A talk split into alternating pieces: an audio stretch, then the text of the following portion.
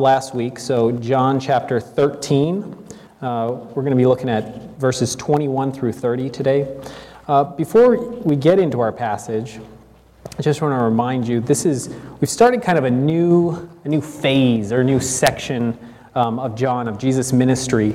Uh, if, uh, if, if this is your first time here or if this is the first time you've decided to start paying attention, this is the perfect time to start paying attention uh, we're, we're, just starting to really see uh, Jesus kind of come really to the forefront of, of God's, God's plan that he's had, you know, since, since the dawn of time, since the creation uh, of the earth, even before that, uh, as, we, as we see in John. So the first 10 chapters is kind of that first section, it's the biggest section, and really we're just seeing Jesus kind of like come onto the scene I, I, hesitate to say it's like, you know, like an alien lands, you know, in a movie, and you're kind of like, well, what's going to happen?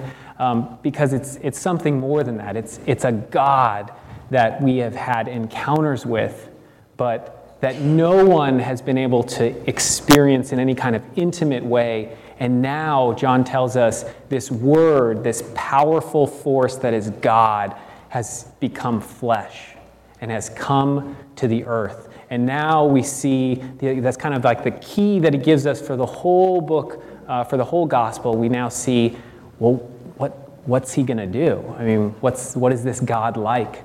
And so we, we see that Jesus reveals himself. He reveals the character of God in those first 10 chapters. And then the second section, 11 and 12, um, we see, well, first, that first section, I will say, it's a little disappointing. And I'm not saying unimpressive because I've said that before and people were disappointing. It's, it's not unimpressive. I mean, Jesus heals the sick, you know, people who are lame who can't walk, uh, people who are blind now can see, feeding of the 5,000, walking on water. These things are amazing.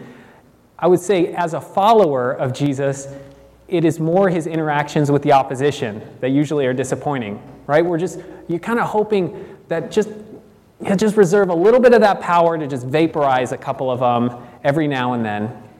But he doesn't. Instead, his interactions with the opposition are just kind of conversations, maybe heated, um, and they may be hostile, but they're just words that are exchanged and kind of judgments that Jesus pronounces, but, but nothing really seems to come of it, nothing substantive, nothing that we can visibly see like we can with the power behind his miracles. And so the second section, chapters 11 and 12, is so important because we see the purpose that he came for. And we see that what Jesus is doing is he's, he's opening up and he's giving us a glimpse into what the purpose of the Messiah, what the purpose of God coming to earth is. And it is not to vaporize the opposition, it is to do something that, that if, we, if we really try and think about it, it's impossible. He's going to bring life through, through death. He's going to bring victory through defeat. He's going to bring, he's going to bring peace through suffering, cleansing through blood, which is this unclean thing. He's going to bring this, this increase in our lives through this huge sacrifice, through the greatest sacrifice of the most precious thing that even exists, his own, his own life. And so we see that the opposition, at least in the Gospel of John, the way he, he talks about them, they play a very significant role in accomplishing the work of God. So, this third and final section, that's why I say it's important. It starts in chapter 13. We started it last week, the first 20 verses. This is kind of the powerhouse section. We, we know who Jesus is, we know what he's capable of, we know what he came to do, and now in these last nine chapters, he is going to do it. All right, so, so that's where we're going to read from. Um, again, we're in John chapter 13. That's the fourth book of the New Testament Matthew, Mark, Luke, John. Um, it's also in your index if you're having trouble finding it. Uh, we're going to read from, from verse 1 uh, just to give us uh, some context again, all the way through verse 30. So here it is uh, John chapter 13, verse 1. Now, before the feast of the Passover, when Jesus knew that his hour had come to depart out of this world to the Father, having loved his own who were in the world, he loved them to the end. During supper, when the devil had already put it into the heart of Judas Iscariot, Simon's son, to betray him, Jesus, knowing that the Father had given all things into his hands, and that he had come from God and was going back to God, rose from supper. He laid aside his outer garments and taking a towel, tied it around his waist. Then he poured water into a basin and began to wash the disciples' feet and to wipe them with the towel that was wrapped around him. He came to Simon Peter, who said to him, Lord, do you wash my feet? Jesus answered him, What I am doing you do not understand now, but afterward you will understand. Peter said to him, You shall never wash my feet. Jesus answered him, If I do not wash you, you have no share with me. Simon Peter said to him, Lord, not my feet only, but also my hands and my head. Jesus said to him, The one who is bathed does not need to wash except for his feet, but is completely clean. And you are clean, but not every one of you, for he knew who was to betray him. That was why he said, Not all of you are clean. When he had washed their feet and put on his outer garments and resumed his place, he said to them, Do you understand what I have done to you? You call me teacher and Lord, and you are right, for so I am. If I, then, your Lord and teacher, have washed your feet, you also ought to wash one another's feet. For I've given you an example that you should also do just as I have done to you. Truly, truly, I say to you, a servant is not greater than his master, nor is a messenger greater than the one who sent him. If you know these things, blessed are you if you do them. I am not speaking of all of you. I know whom I have chosen, but the scripture will be fulfilled. He who ate my bread has lifted his heel against me. I'm telling you this now before it takes place, that when it does take place, you may believe that I am he. Truly, truly, I say to you, whoever receives the one I send receives me, and whoever receives me receives the one who sent me. And here's our verses for today. After saying these things, Jesus was troubled in his spirit and testified Truly, truly, I say to you, one of you will betray me. The disciples looked at one another, uncertain of whom he spoke. One of his disciples, whom Jesus loved, was reclining at table close to Jesus, so Simon Peter motioned to him to ask Jesus of whom he was speaking. So that disciple, leaning back against Jesus, said to him, Lord, who is it? Jesus answered, It is he to whom I will give this morsel of bread when I have dipped it. So when he had dipped the morsel, he gave it to Judas, the son of Simon Iscariot. Then, after he had taken the morsel, Satan entered into him. Jesus said to him, What you are going to do, do quickly. Now, no one at the table knew why he said this to him. Some thought that because Judas had the money bag, Jesus was telling him, Buy what we need for the feast or that he should give something to the poor. So after receiving the morsel of bread, he immediately went out, and it was night. Let's pray before we start. Heavenly Father, we have read your word and pray that it would be planted deep in our hearts. Lord, your word, it leads to eternal life, and that is what we pray for an understanding of you a desire to follow you, a desire to be hearers and doers, and ultimately a desire to be with you and with our brothers and sisters in eternity. Lord, we pray that you would grant this desire of our heart today. In Jesus' name, amen. All right, so a couple of things should jump out at us uh, as we read this passage. Um, first, the, the statements truly, truly, which, which I hope at this point is not uh, a surprise to anyone to see. Uh, truly, truly, which kind of literally translated amen, amen, yes, yes. That's what it means. This is the essence of what it means to follow Jesus. Um, sometimes you'll, you'll be in a class, you know, and the, the teacher will say something and then kind of stomp their foot, you know. You know that that's going to be on the test, right? That's what that means. This is kind of what that is for John. Jesus doesn't have this, these uh, you know, phrases that he grew up with and got from you know, Mary and Joseph, where, you know, where people say, oh, by the way, or to be completely honest, it, it, it's not just, it's not just a, a, a passing uh, transition into, into something that needs to be said. This is the heart of John's gospel when we see truly, truly. It is that thing that as a Christian, as a follower of Jesus, when we hear, it should, it should invoke that, mm, that amen. And if it, and if it doesn't, then, then I'll say it is something that, that we need to strongly consider and, and pray about because for John, especially John, the gospel is not merely that Jesus uh, was born uh, of a virgin, that he came and lived a good life, and that he died on the cross for your sins and rose from the dead. Now, incorporate that into a prayer, and then, and then you'll, you'll be saved. And that's everything that you need right there.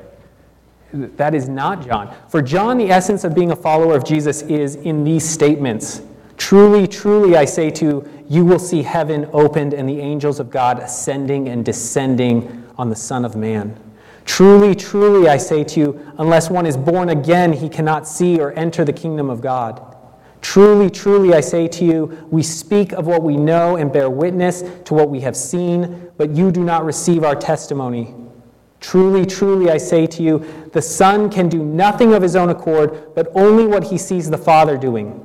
For whatever the Father does, that the Son does likewise, for the Father loves the Son and shows him all that he himself is doing.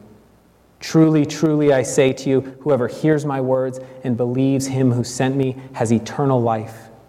Truly, truly, I say to you, whoever believes has eternal life. I am the bread of life.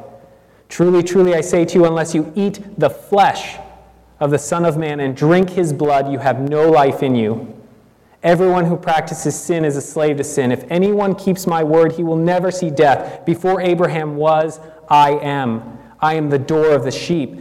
If anyone enters by me, he will be saved. Unless a grain of wheat falls into the earth and dies, it remains alone. But if it dies, it bears much fruit. Whoever loses his life Whoever loves his life loses it, and whoever hates his life in this world will keep it for eternal life. When we, when we stand before the judgment throne, John is desperately telling us it is not going to be a four part, you know, true or false. Jesus was born of a virgin. True. True or false, Jesus lived a sinless life. This is, this is not the essence of being a follower of Jesus. It is not a Bible quiz. For Jesus, these statements are a way for us to take our spiritual temperature. For him, this is what it means to be a believer. And it is according to these statements that we will be judged either faithful or unfaithful as a follower of Jesus. As he puts it in chapter 8, verse 31, whether we are abiding in his word and truly his disciples. This, this is kind of just an aside, but hopefully re emphasizing something that we have heard over and over as we've moved through the book of John. All right, so, so getting back here to this scene here in chapter 3, if you remember from last week, there in verse 10, we have Jesus, and he's just finished washing their feet. Um, it's this symbolic act that he tells them later you're going to understand it. Right now you don't, but later you will. And then he says, And you are clean, but not every one of you. For Jesus knew who would betray him. And that's why he said, Not all of you are clean. And then after that, Jesus kind of, uh, if you remember from last week's sermon, he really humiliates himself. Uh, in not just, not just a way that's, that would be considered humiliation in just Jewish culture, but really as kind of like a Gentile servant. The ultimate humiliation of cleaning the, the, the dirt, which the dirt, who knows where that dirt came from? I mean, just, just with regard to their, their spiritual awareness. You know, dirt could have been Gentile dirt, which was much more unclean than, uh, than dirt that was on Jewish soil. And here is Jesus, who's clothed only in a towel, who's cleaning their feet.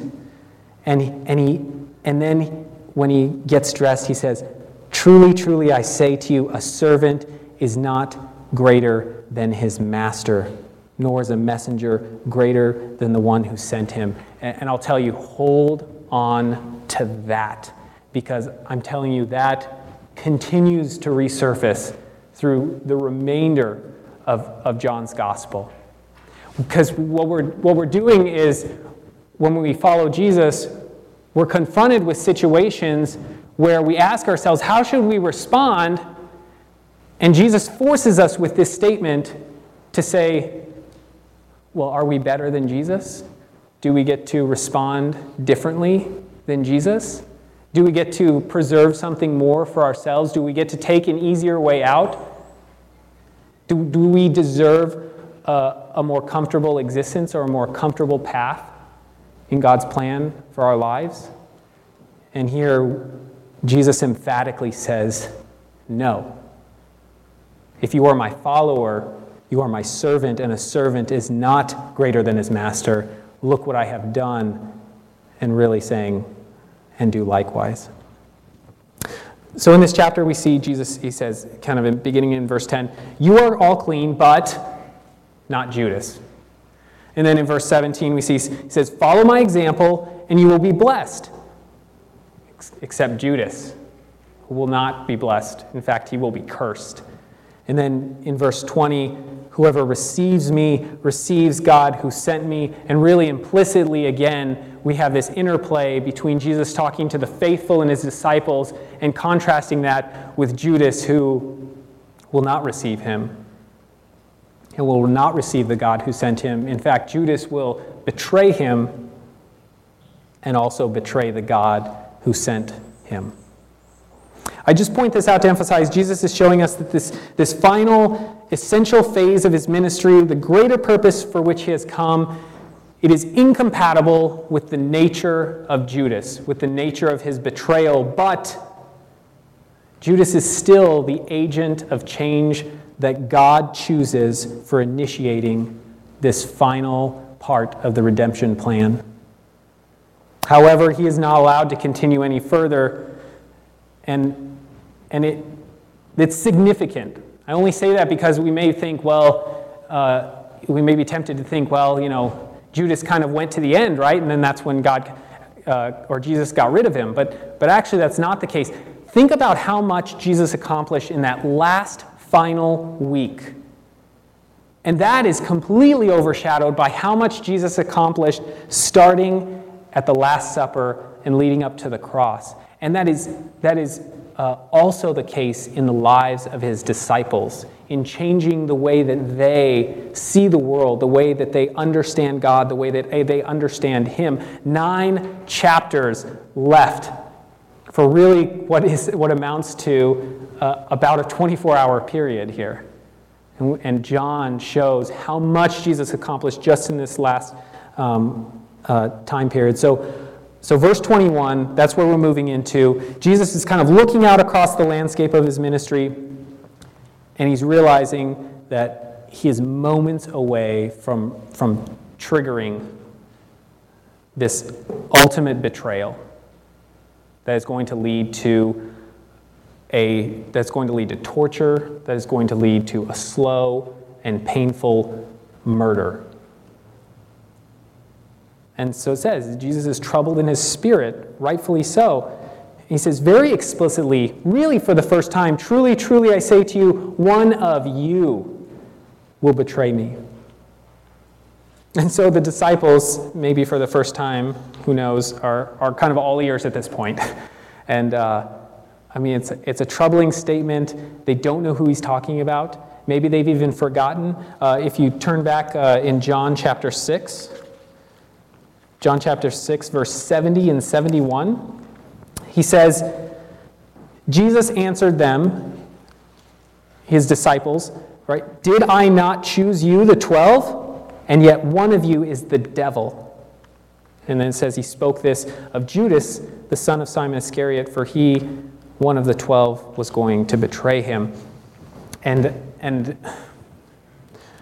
I want to, in some ways, uh, uh, give the disciples a little bit of a leeway because they're, they are dealing with God and, and Jesus moves in and out of metaphor so often. The things that he says are very difficult to understand. Their expectation is that he's going to go in and conquer Jerusalem, and so they, they think maybe he's just kind of spiritualizing. And sometimes we do the same thing, right? We're like, well, I'm just, a, I am a devil, you know, I'm a sinner, or we kind of self deprecation, so maybe Jesus is doing the same thing. But I think it's more important uh, to emphasize this recurring theme where the Holy Spirit is consistently blinding the disciples, preventing them from seeing and understanding the truth until the right moment. This is really reemphasized by Jesus, who says, I'm doing this now and you don't understand it. You don't have understanding, but later on you will. And I think what we'll see here is that later, when we get to the prayer scene in the Garden of Gethsemane, I don't want to, you know, spoiler alert, uh, but uh, you know, there's a there's a prayer scene later on in the Garden of Gethsemane that the reason for this blinding of the disciples, we see that it accomplishes this final phase, but it forces Jesus into a position where he accomplishes it all by himself, alone. No, no, friends, no encouragement, no one who even understands him, no one who can even sit at home and say, I feel bad for what he's trying to accomplish. Just zero from those around him. And instead, we have a picture where Jesus is consistently misunderstood, especially by his disciples, and forced to completely rely on God, God's planning, God's provision, without help from any of his followers and even those who are closest to him. All right, so, so it says that, um, that, that Jesus here, after he says this, right, they, they, they're all ears, and they're saying, uh, you know, who is it? And he says, so he does something just amazingly transparent, right? Just amazingly transparent. He says, I am going to dip this morsel of bread, right? And then the one I give it to is the traitor. And so then what does he do, right? He dips the morsel of bread and he gives it to Judas. And so you think to yourself, okay, I can, I have never taken a class in, in logic, but I can put two and two, I can put this together, right? Who is the traitor? It's the person I give this thing to. He gives it to Judas. Judas takes it and eats it. And, what does it say? What does it say? Well, let's go down to verse 28. Now, no one at the table knew why Jesus said this to, to Judas. Some, some of them thought maybe, well, Jesus got the money bag. Maybe that's why. Maybe that's why Jesus, you know, gave him the morsel and said that and, and told him to to go do whatever he's going to do quickly. Again, just re-emphasizing that point, the disciples do not get it. We, we know that. Um, and again, this, this consistent theme where Jesus is alone and yet continues to trust in the provision and planning of God. It says in verse 30 then So after receiving the morsel of bread, he immediately went out, and it was night. And so before we move on, we're not going to cover this uh, today in the, in the message um, uh, or for the rest of the sermon, but this idea of night is, is really significant in John. Uh, he has a lot of like this really back and forth play between what we kind of talked about earlier this idea of life through death, and then light and darkness, day and night, spring and winter. Um, if you remember, uh, uh, as, as Jesus was walking through the temple, uh, that it was winter. And this idea of winter is really kind of the, the, the darker, uh, they're really the darker feasts. They have nothing to do with harvest. Um, and so here is Jesus really he, forced for the first time to kind of, uh, uh, I don't want to say retreat, it's not what Jesus does, but he kind of goes off uh, on his own with his disciples, and they're kind of camped out away from any of the, these public centers. Uh, in fact, to the point where he says, Hey, all right, it's time to get up, let's go. Uh, we got this thing to do with Lazarus. And all the disciples are like, Let's go with him, we're going to die with him. And, and we already talked about what a big misunderstanding that was. But the point is, there is this, there's this, this good versus evil, this, this father who is God, and, and those who are, their father is the devil.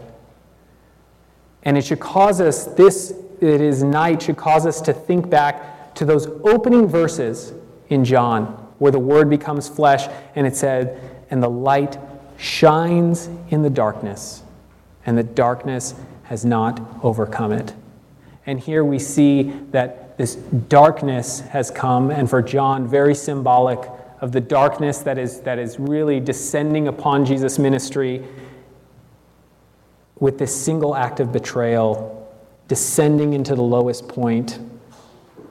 And as we follow along, remembering John gave us the key at the beginning that the light of the world, no matter how dark it becomes, no matter how stifling the darkness is, that it does not overcome the light. It does not overcome God's plan. All right, so, so that's our passage for today. Um, really, we should be asking kind of the question what should we be, what should we be learning from this? I try to I try to just do one point usually uh, because I have trouble, uh, you know, even in marriage. If I get more than one thing at a time, I just uh, fall apart. Uh, but I really had a tough time distilling it down um, to less than three. So so I've got three things uh, for you today. Um, that's what we're going to talk about. Um, so so number one. Betrayal and traitors are part of God's plan. We, we have talked a lot about this idea that God prepares people ahead of time for His purpose. And we are seeing, it's very nice when we, when we dwell on the idea that God prepared these disciples ahead of time to go forth and to, to bring light and to bring hope to people who needed it, it is, is much more difficult for us to dwell on the idea that God allows betrayal and that He allows traitors to be an intimate part of how He accomplishes His will. But I just want to remind you if you think back, Jesus is accomplishing life through death, right? He, he's accomplishing these great, amazing things like victory through defeat. And so we, we need to remind ourselves that, that that column, the kind of not so nice column, the evil column, the column where betrayers and traitors and where treachery exists, it works in God's plan to bring about his greater purpose. If we just even think about the horror of the cross. The, the cross was, was, it was the Roman symbol of power, and if, if you were on a cross, you had just uh, been handed uh, a, a letter of defeat by the Roman army. That's what it meant, that you had just been defeated. I'm sorry, we both engaged in battle, you lost. And here we have a Savior who ends up on a cross, and now what does the cross become for all Christians? It becomes kind of this, like, you know, in your face, it becomes the, you can't do anything to us. This is the best that you had when it came to defeat, and yet it is, it is our victory. It is, it is our victory cry. It is the thing that we raise high. But it doesn't make it easy. We need to know that betrayal and that traitors are part of God's plan. And kind of along those lines, Jesus knows. He knows who the traitors are in his church, and he allows them to be intimately integrated into his ministry. So, if you would uh, turn with me to Matthew chapter 13. It's the first book of the New Testament. Matthew chapter 13. Just going to look at this real quick, um, not spend a lot of time on it. Uh, but Matthew chapter 13, verse 24, the parable of the weeds, or in some people's, it's the wheat and the tares, but uh, I'll read it. It says, um, Jesus put another parable before them, the people he's teaching, and he says, The kingdom of heaven may be compared to a man who sowed good seed in his field. But while his men were sleeping, his enemy came and sowed weeds among the wheat and went away. So when the plants came up and bore grain, then the weeds appeared also. And the servants of the master of the house came and said to him, Master, did you not sow good seed in your field? How then does it have weeds? He said to them, An enemy has done this. So the servants said to him, Then do you want us to go and gather them? But he said, No, lest in gathering the weeds you root up the wheat along with them. Let both grow together until the harvest, and at harvest time I will tell the reapers Gather the weeds first and bind them in bundles to be burned, but gather the wheat into my barn. I want to remind you that, that we are not called to hunt down and to get rid of uh, betrayal. There is no guarantee that we even know, to be honest. You know, Peter and Judas, up to this point, have both been mentioned, you know, the same number of times. And I don't know if, if uh, Peter is really eh, any less of a candidate for betrayal than Judas is. Jesus knows, though. And so you might ask yourself, so, so this, I mean, we, we don't want to encourage, right? We don't want to encourage an environment where it's like, well, betrayal and treachery, that's what we're looking for in our church. It's, it's not. So, so what's the solution? Well, going back to what we were talking about, the truly, truly, that's what we're called to. We are called to live and to confront each other and to confess to one another in accordance with Jesus' teachings, with the things that Jesus commanded us, to love one another. If we find those who are being unloving, we should go to them if we find those who are saying, I will not forgive, we should go to them, those who are not showing grace. If we do this, those who are not truly following Jesus will eventually, as, as Jesus says in his parable, eventually be separated out anyway. And then we need to know that betrayal is a part of how God accomplishes his work. You don't need to turn there um, because you would really have to use your index. It's buried deep in the Old Testament. Habakkuk um, 113, most people are like, Habakkuk, what's that? Uh, it is a book in the Bible. It's, it's, actually fairly significant. We don't preach on it.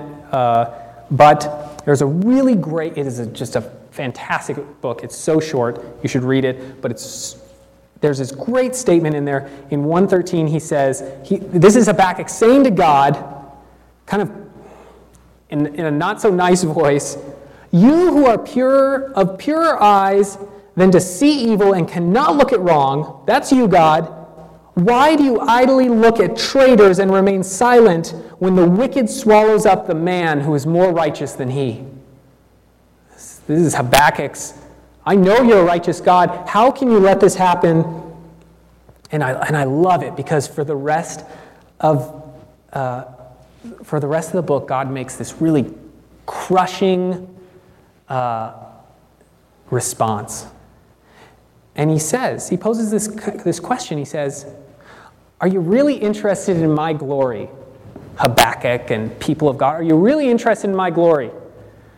And, you know, kind of the assumed answer is, Well, of course, we're your people, right? And, and if so, what if your destruction leads to greater glory for me? Are you interested in my glory then? Are you still interested in following me if your destruction leads to my glory? I think it's important that, that we ask ourselves this question. It needs to be addressed before we start claiming this deep loyalty to Jesus.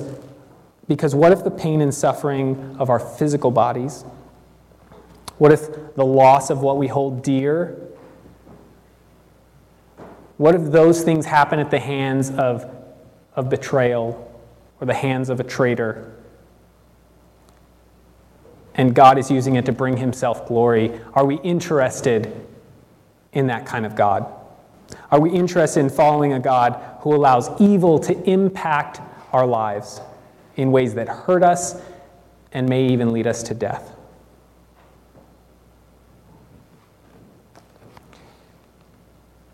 It exists. And the comfort that we have is that Jesus tells us ahead of time. And he tells us that it's going to lead to victory. This is the promise that we have. And that's why I say, Jesus says over and over, You're not greater than your master. Think of what happened to me and think of the glorious ending that, that came about because of it. The same thing, the same promise exists for the followers of God. All right, so that's point number one. Betrayal and traitors are part of God's plan. Point number two betrayal threatens to derail our faithfulness. Let's look at verse 21, John 21, if you're still there. All right, so John 21, it says, After saying these things, Jesus was troubled in his spirit and testified, Truly, truly, I say to you, one of you will betray me. I said I was going to, it's kind of a spoiler alert. I'm going to jump over real quick to 16, verse 1 through 4. Uh, Jesus says, He's in the Garden of Gethsemane. He says, Oh, I'm sorry, this is, uh, I'm, I'm going to jump over there later. I'm jumping over to 16, 1 through 4. Jesus is talking to his disciples and he says, I have said these things to you. Why is Jesus telling them that this that betrayal is going to happen? Because he says, to keep you from falling away. This betrayal, this, this, this ending that you don't want, or the middle part that you don't want, it threatens to to pull you away from me. It threatens to cause you to fall away. He's saying, Look what's going to happen to you in verse 2. They will put you out of the synagogues. The, the hour is coming when whoever kills you will think he's even offering a service to God. And they're going to do these things because they don't know the Father and they don't know me. But I'm telling you these things ahead of time so that when the hour comes, you can remember that I told them to you. the way that we respond to treachery and betrayal, it says as much and sometimes more about the God that we serve, the God that we believe in, than the way many times that we respond to things like friendship and love and grace and mercy. And Jesus shows us how we should respond to this. He responds with trust in God's plan. He moves forward knowing that despite, uh, despite his toleration of Judas, that it's going to lead to his death and the hopelessness of his disciples and shatter his ministry, he moves forward and trusts God's plan. And then, I think it's up here, Jesus shows us how. He also reminds us that this betrayal is not against us that it's ultimately against God. And if we believe in an all powerful, almighty God who will bring justice about, then we know that this betrayal against him that it will not stand and that it will lead to our salvation. Jesus says in verse 13 or chapter 13 verse 20, whoever receives me receives him who sent me. So look at this in the same way that those who receive Jesus receive God, and understand also that the opposite is true. Those who betray Jesus, who betray us, they're betraying God. And the God that we believe in, who is just, he will bring about this righteousness that we desire. He will bring about the justice that we seek. All right, that's point one and two. Point number three there is a devil. It seems ridiculous to have to say this in a church, but it absolutely needs to be said.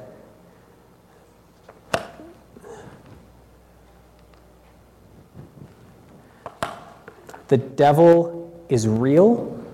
We relegate him sometimes to, you know, fairy tales and fairy tales now that we don't even tell our kids. It's kind of like, well, those are the German fairy tales. The devil's part of the German fairy tales. We don't tell our kids German fairy tales because the kids always, they never come home actually in the German fairy tales. Um, we, we get rid of him. It's, it's something almost we feel ridiculous talking about. It doesn't fit with our, our intellectual culture.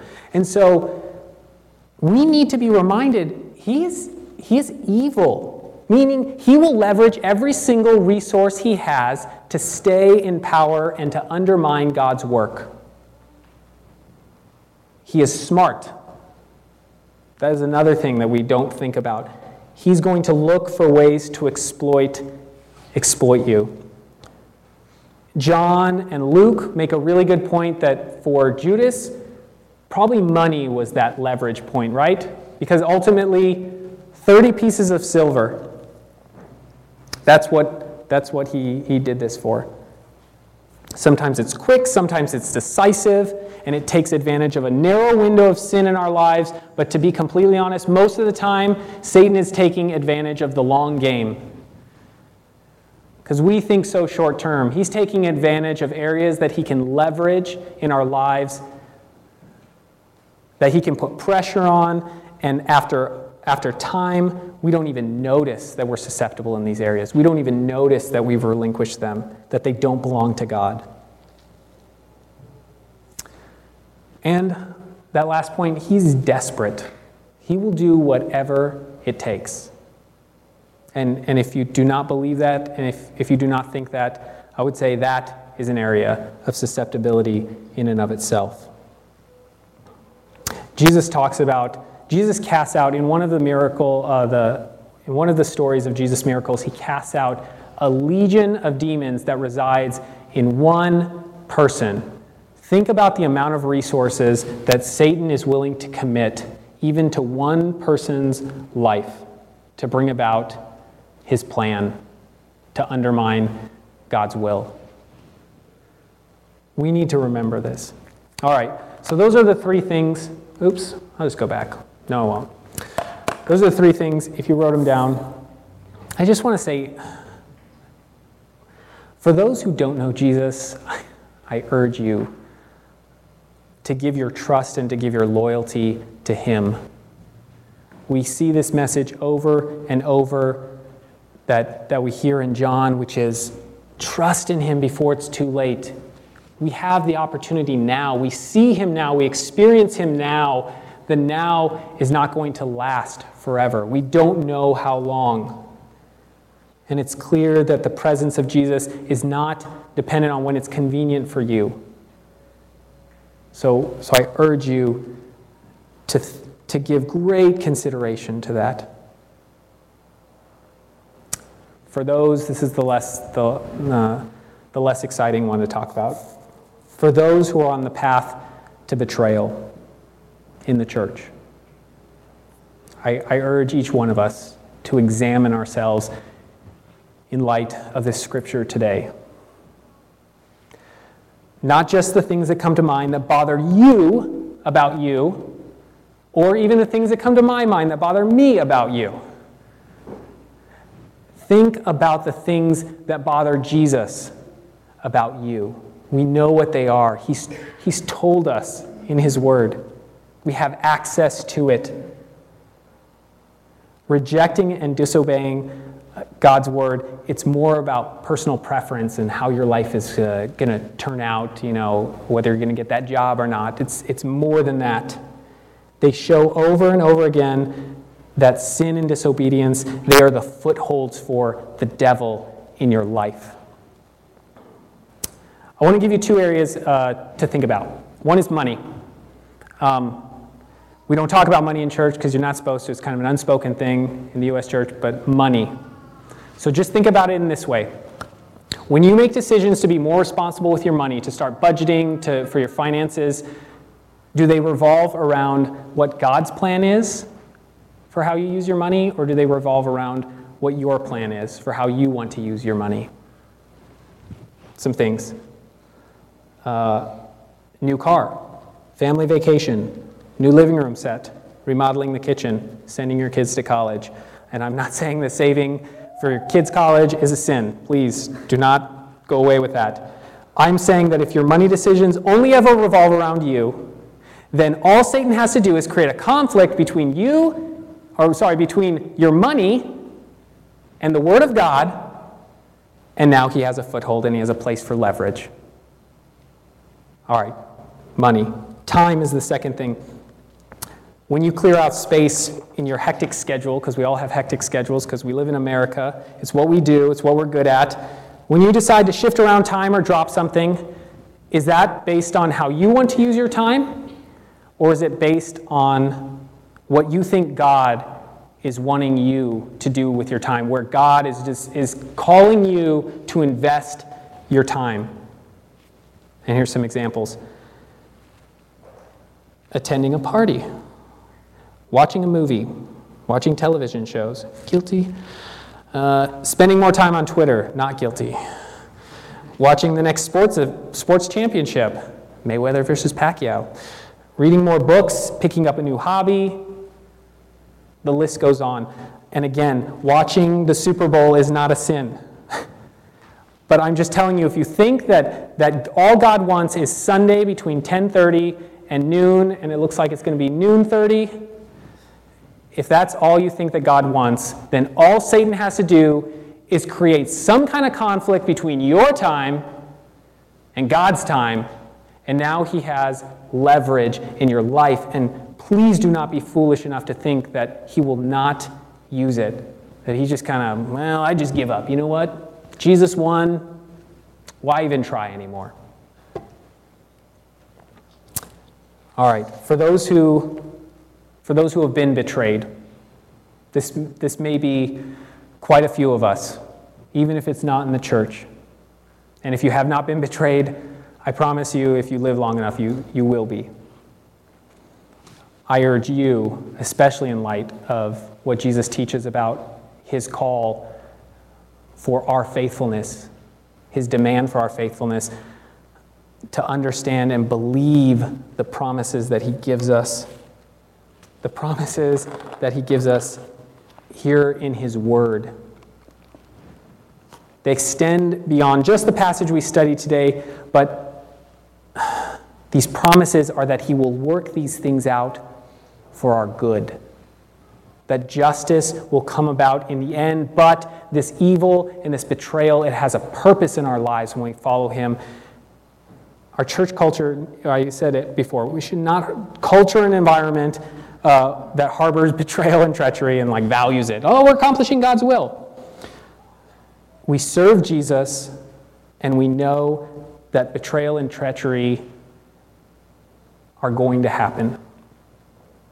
And when it does, we also know that God has a purpose for it and He is bringing about His magnificent plan, and it includes His glory, which, remember, fills the entire earth,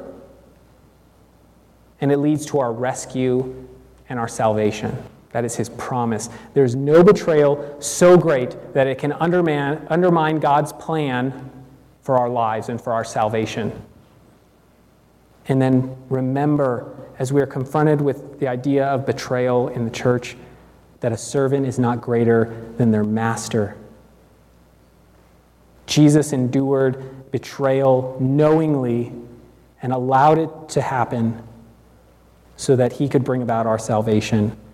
These words should encourage us, and when we hear them ahead of time, they're intended to keep us from falling away, to keep us faithful regardless of our circumstances.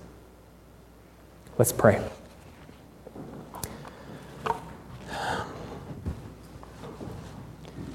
Heavenly Father, we come to you and we ask for your mercy and for your grace. Lord, we ask for your forgiveness that we do not have hearts that tolerate evil or betrayal and that we become discouraged at the first sign of it. But Lord, I pray as we have read this passage, as we have considered your character, as we have considered the obedience of Jesus, that we would believe First, that we would know that we are not greater than Jesus, that we will not, for some reason, be able to avoid betrayal, to be able to avoid treachery, and to be able to avoid Satan constantly trying to find footholds in our life. We're not greater somehow than Jesus is.